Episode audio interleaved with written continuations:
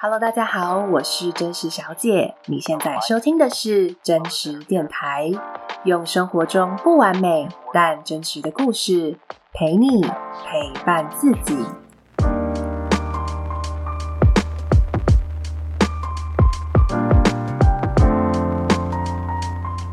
真实电台第十八集，你有真的在活着吗？你能接纳现在的自己吗？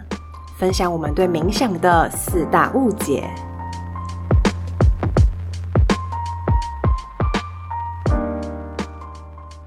Hello，欢迎回到真实电台。首先，一样想要感谢你愿意打开真实电台的节目，因为我相信时间是每个人最宝贵的东西。那你愿意打开真实电台，对我来说都不是一件理所当然的事情，所以想要先感谢你。那很希望今天你在听这集的节目呢，除了可以得到一些嗯陪伴或者是学习，更重要的是，呃，有真实电台的宗旨是希望呢能够让你长出力量去陪伴你自己，去成为你自己最好的朋友。好，那另外呢，我也想要再多感谢一件事。什么事呢？就其实我上一集有谈到我大哭的事情嘛，然后我在我自己的脸书的动态其实也有分享了，呃，关于我大哭的故事。那就陆陆续续有收到一些听众或是一些朋友，不管是用讯息的方式，或是用各种不同的方式，表示他的支持跟关心。那尤其是听众，我跟有些听众不是朋友，可是他就寄讯息给我，让我知道他对我的支持。那其实这是对我来说是很大的力量。那真的很感谢你们传的这一些讯息。那就像我最近看到一个美国的主播叫做 Robin Roberts，他说过一句话：呃，Make your mess a message。他的意思是说，就是把你的人生的遇到的这些很乱啊，然后乱七八糟的事情，把它变成一个讯息，也就是去赋予意义，然后把这个意义分享给更多的人，带给其他的人力量。那我也是这样子期许我自己的，所以我也很希望我能够有勇气去面对我的疾病，然后也可以有勇气去为我的疾病赋予意义，然后带给更多人力量。好，那我要开始今天的分享喽。其实今天的分享也是蛮延续上一集的，或者说去延续我刚刚提到的我的疾病的部分。嗯，因为最近我病情加重嘛，所以就让我更有意识的想要去照顾我的身心灵。因为我的疾病其实会随着我的身心状态会受很大的影响，所以就想要更有意识的照顾我的身心灵。然后再来就是，呃，我一直以来其实都是一个比较容易。嗯，完美主义啊，自我批判，然后我又是一个比较感性、情绪化的人，所以很容易又会陷入自己呃很负面的思维或是负面的情绪。有时候我会很容易受到情绪风暴的影响，然后就整个人跌到那个泥沼里面，可能自己就爬不出来。所以我曾经有很忧郁的状况啊，或者是很容易因为情绪来了，我就整个人就有点快快要失控的感觉。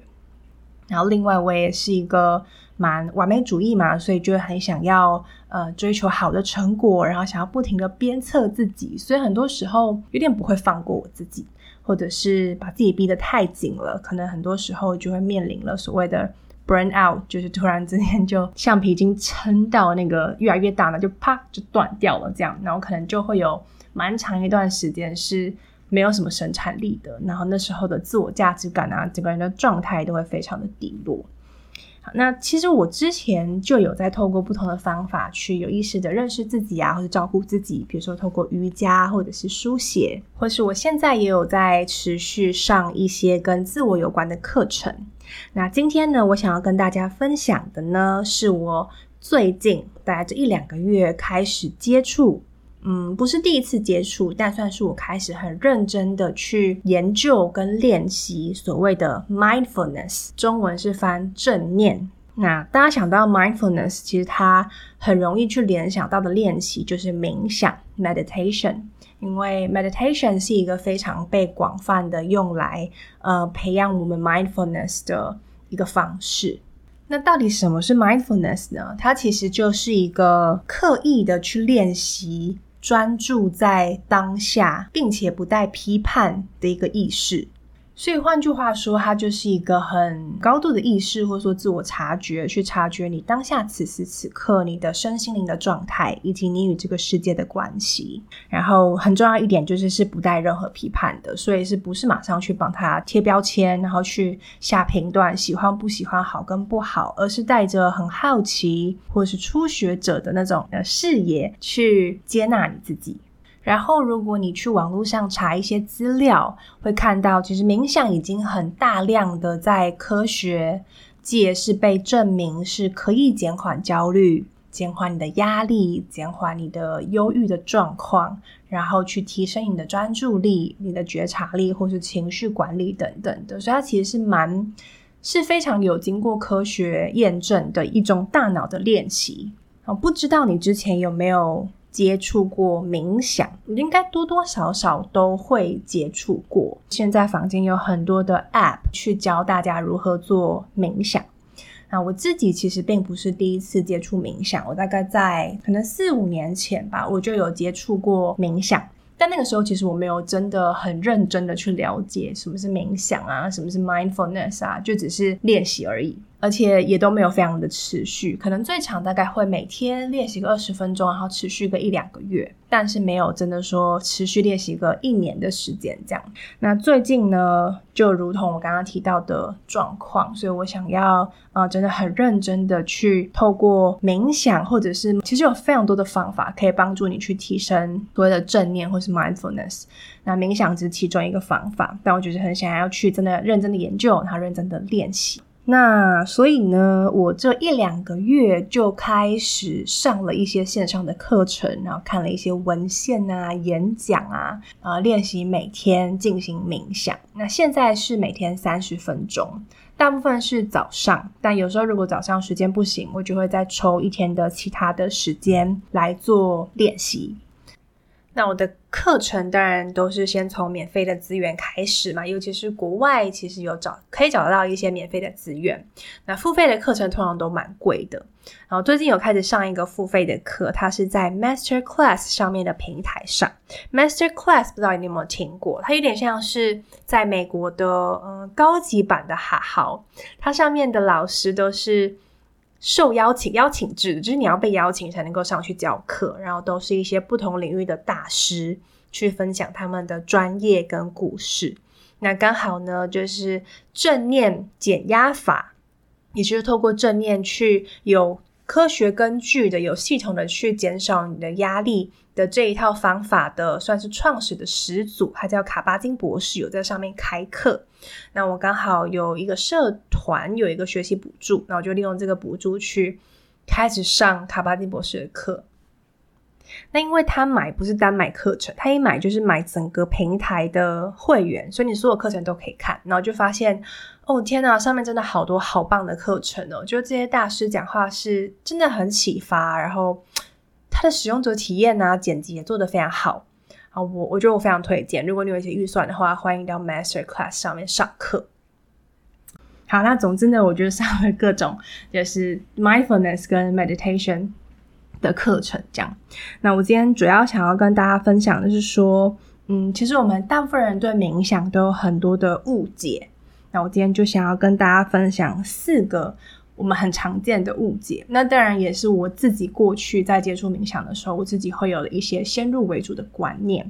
所以呢，如果呢你刚好对冥想也感兴趣，或是你根本之前都没有听过，或是你其实没什么兴趣，但或许在听完之后，呃，你对冥想会有新的观点，搞不好你觉得也想去尝试看看。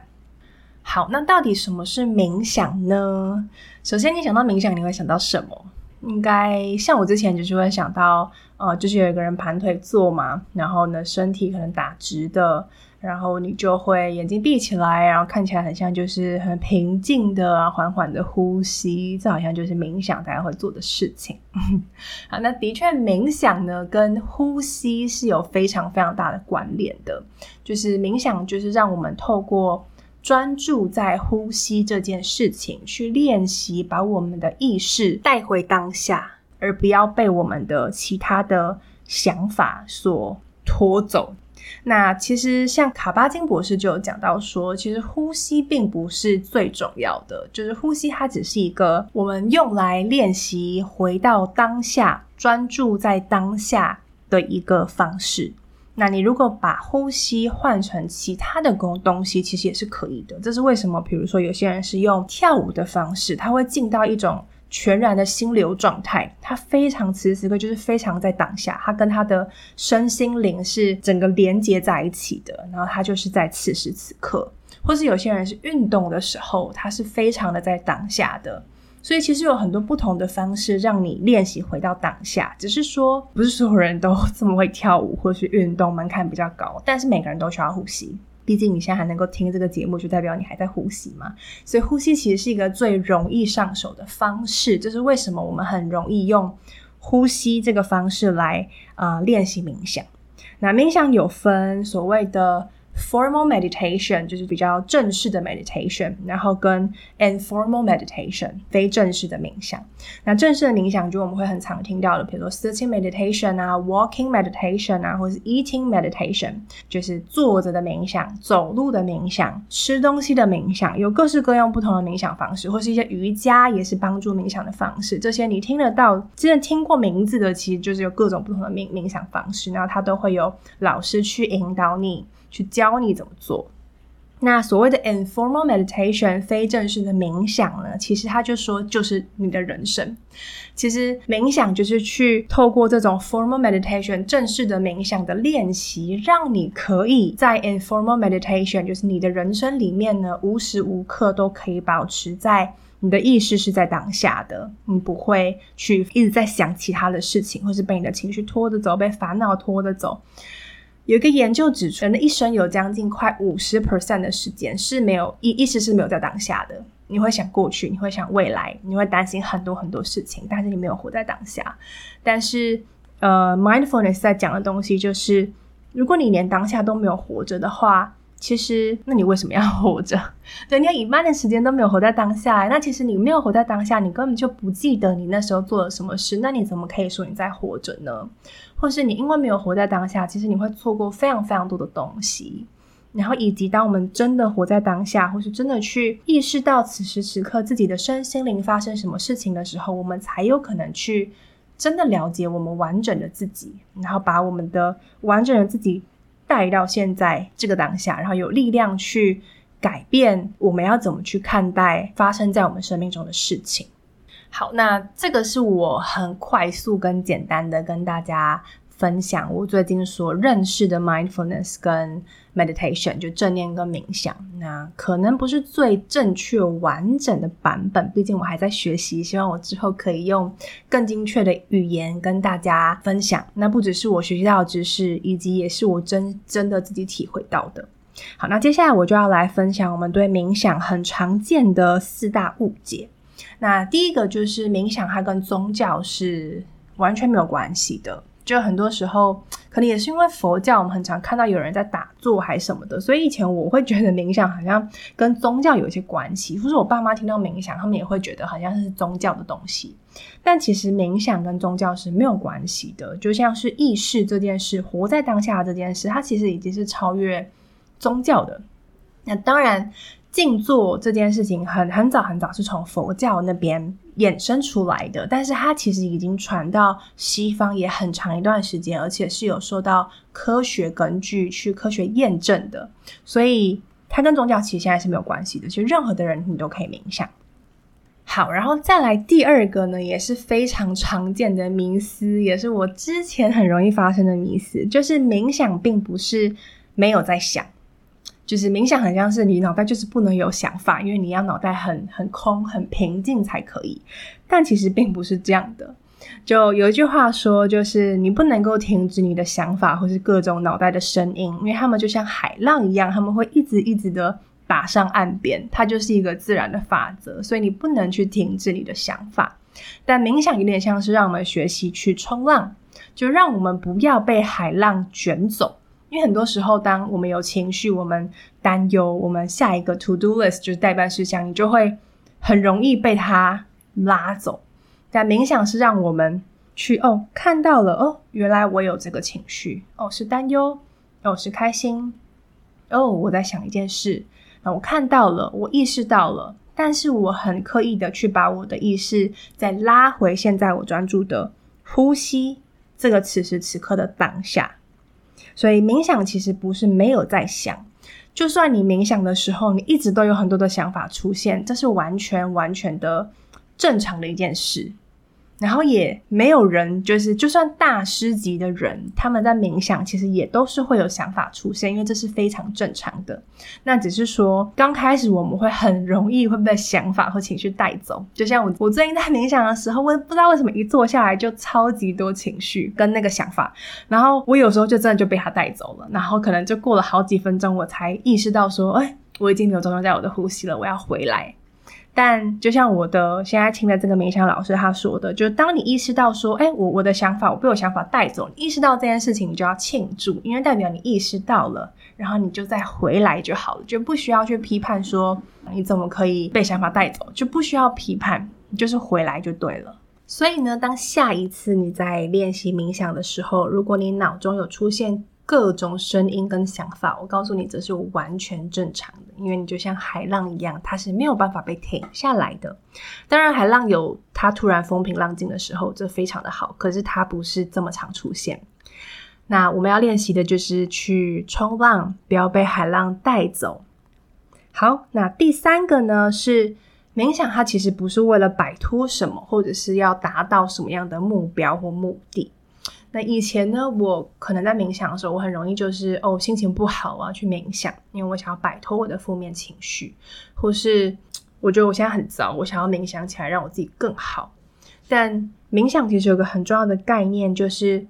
你没有要去哪里，你也没有要变成谁。其实冥想就是要我们去找回此时此刻的自己。很多能力其实我们自己都有了。其实意识这件事。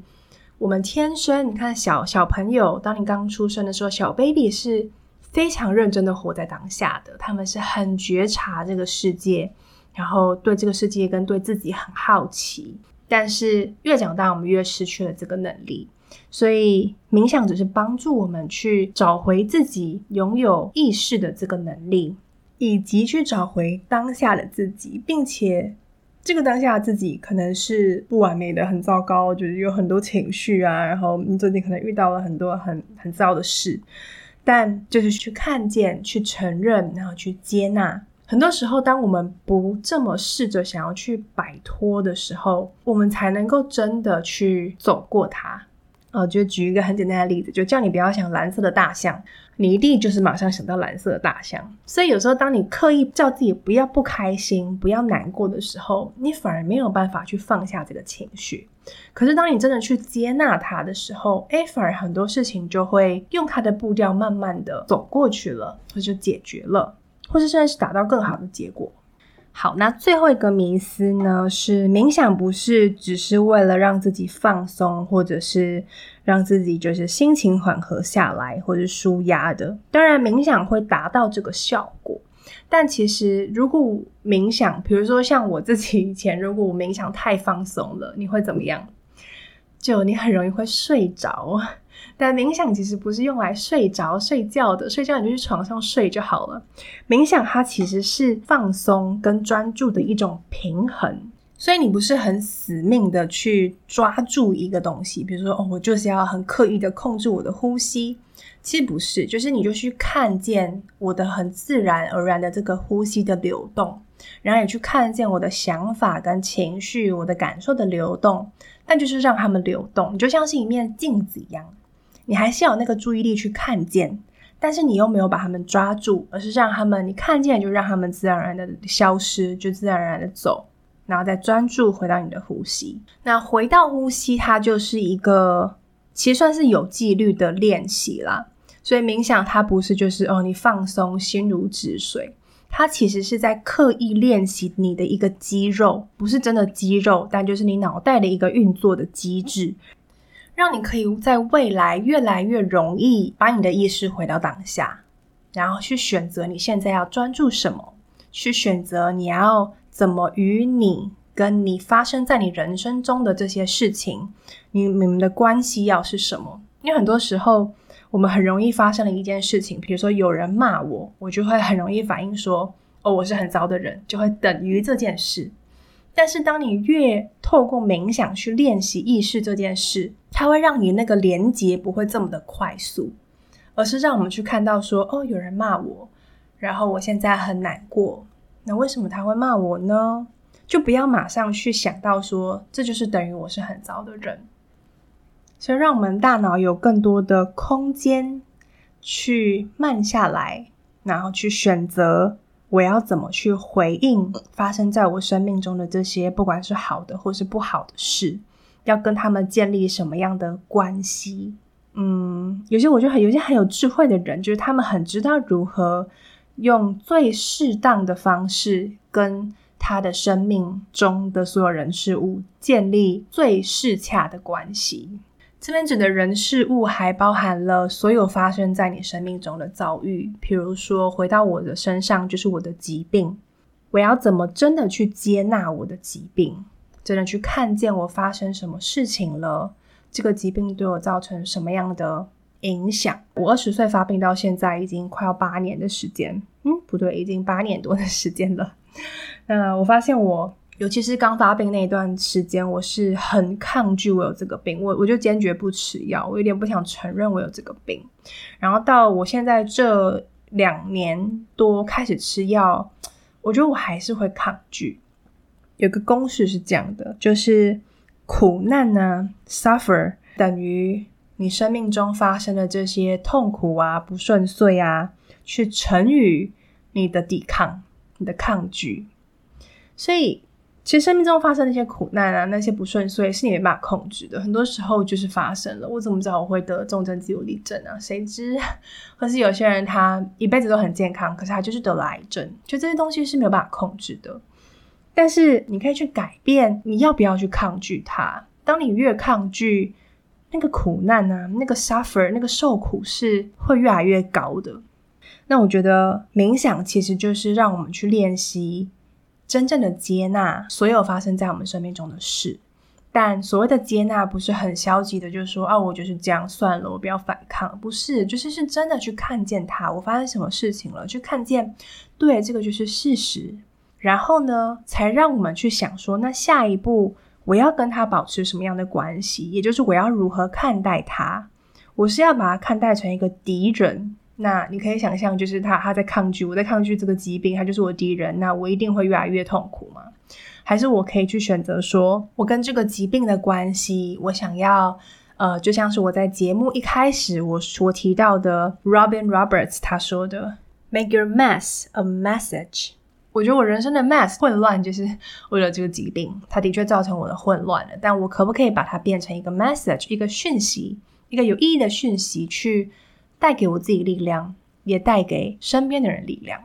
你可能没有什么像我一样有什么自体免疫啊，或者是很大的疾病。如果你有的话，就是我觉得或许可以试试看，透过 mindfulness 或者是 meditation 冥想的练习，去学习去接纳你生命中发生的这件事。但如果你没有的话，另外一个我很想要透过冥想去练习的，就是如何面对我的情绪。因为很多时候情绪来了，就像我刚刚讲，会很下意识的会有一些反应。但我希望透过冥想去练习说，哦，当我看到我的情绪了，我不要马上去标记它，不要马上标记说这是不好的，我不应该忧郁，我不应该悲伤，我不应该生气，不要马上标记，而是去看见，然后我可以回到我，就是回到当下，然后我可以有这个空间去想说，哦，悲伤诶，那我该如何面对呢？为什么我会悲伤呢？不要马上陷进我的情绪里，这个也是我很希望透过冥想练习的。然后我相信也的确可以，因为毕竟科学都已经就证实过它可以帮助我们的情绪管理嘛。好，所以如果你跟我一样也是呃有很多平情绪的人，或许冥想也可以帮助到你。但我觉得最重要的就是冥想让我一直去提醒自己，更有意识的去活着。让我真的去活着，不管是发生好的、不好的事情，我可以去体验我的生命。那这个也是我对我自己的期许。那以及呢，透过冥想，我可以练习慢下来，然后不要急着马上去做我脑袋中想的下一件事情，不要急着这么完美主义，想要有那么多的成果，而是去接纳现在此时此刻我就已经足够了。然后我的生命会有这个过程，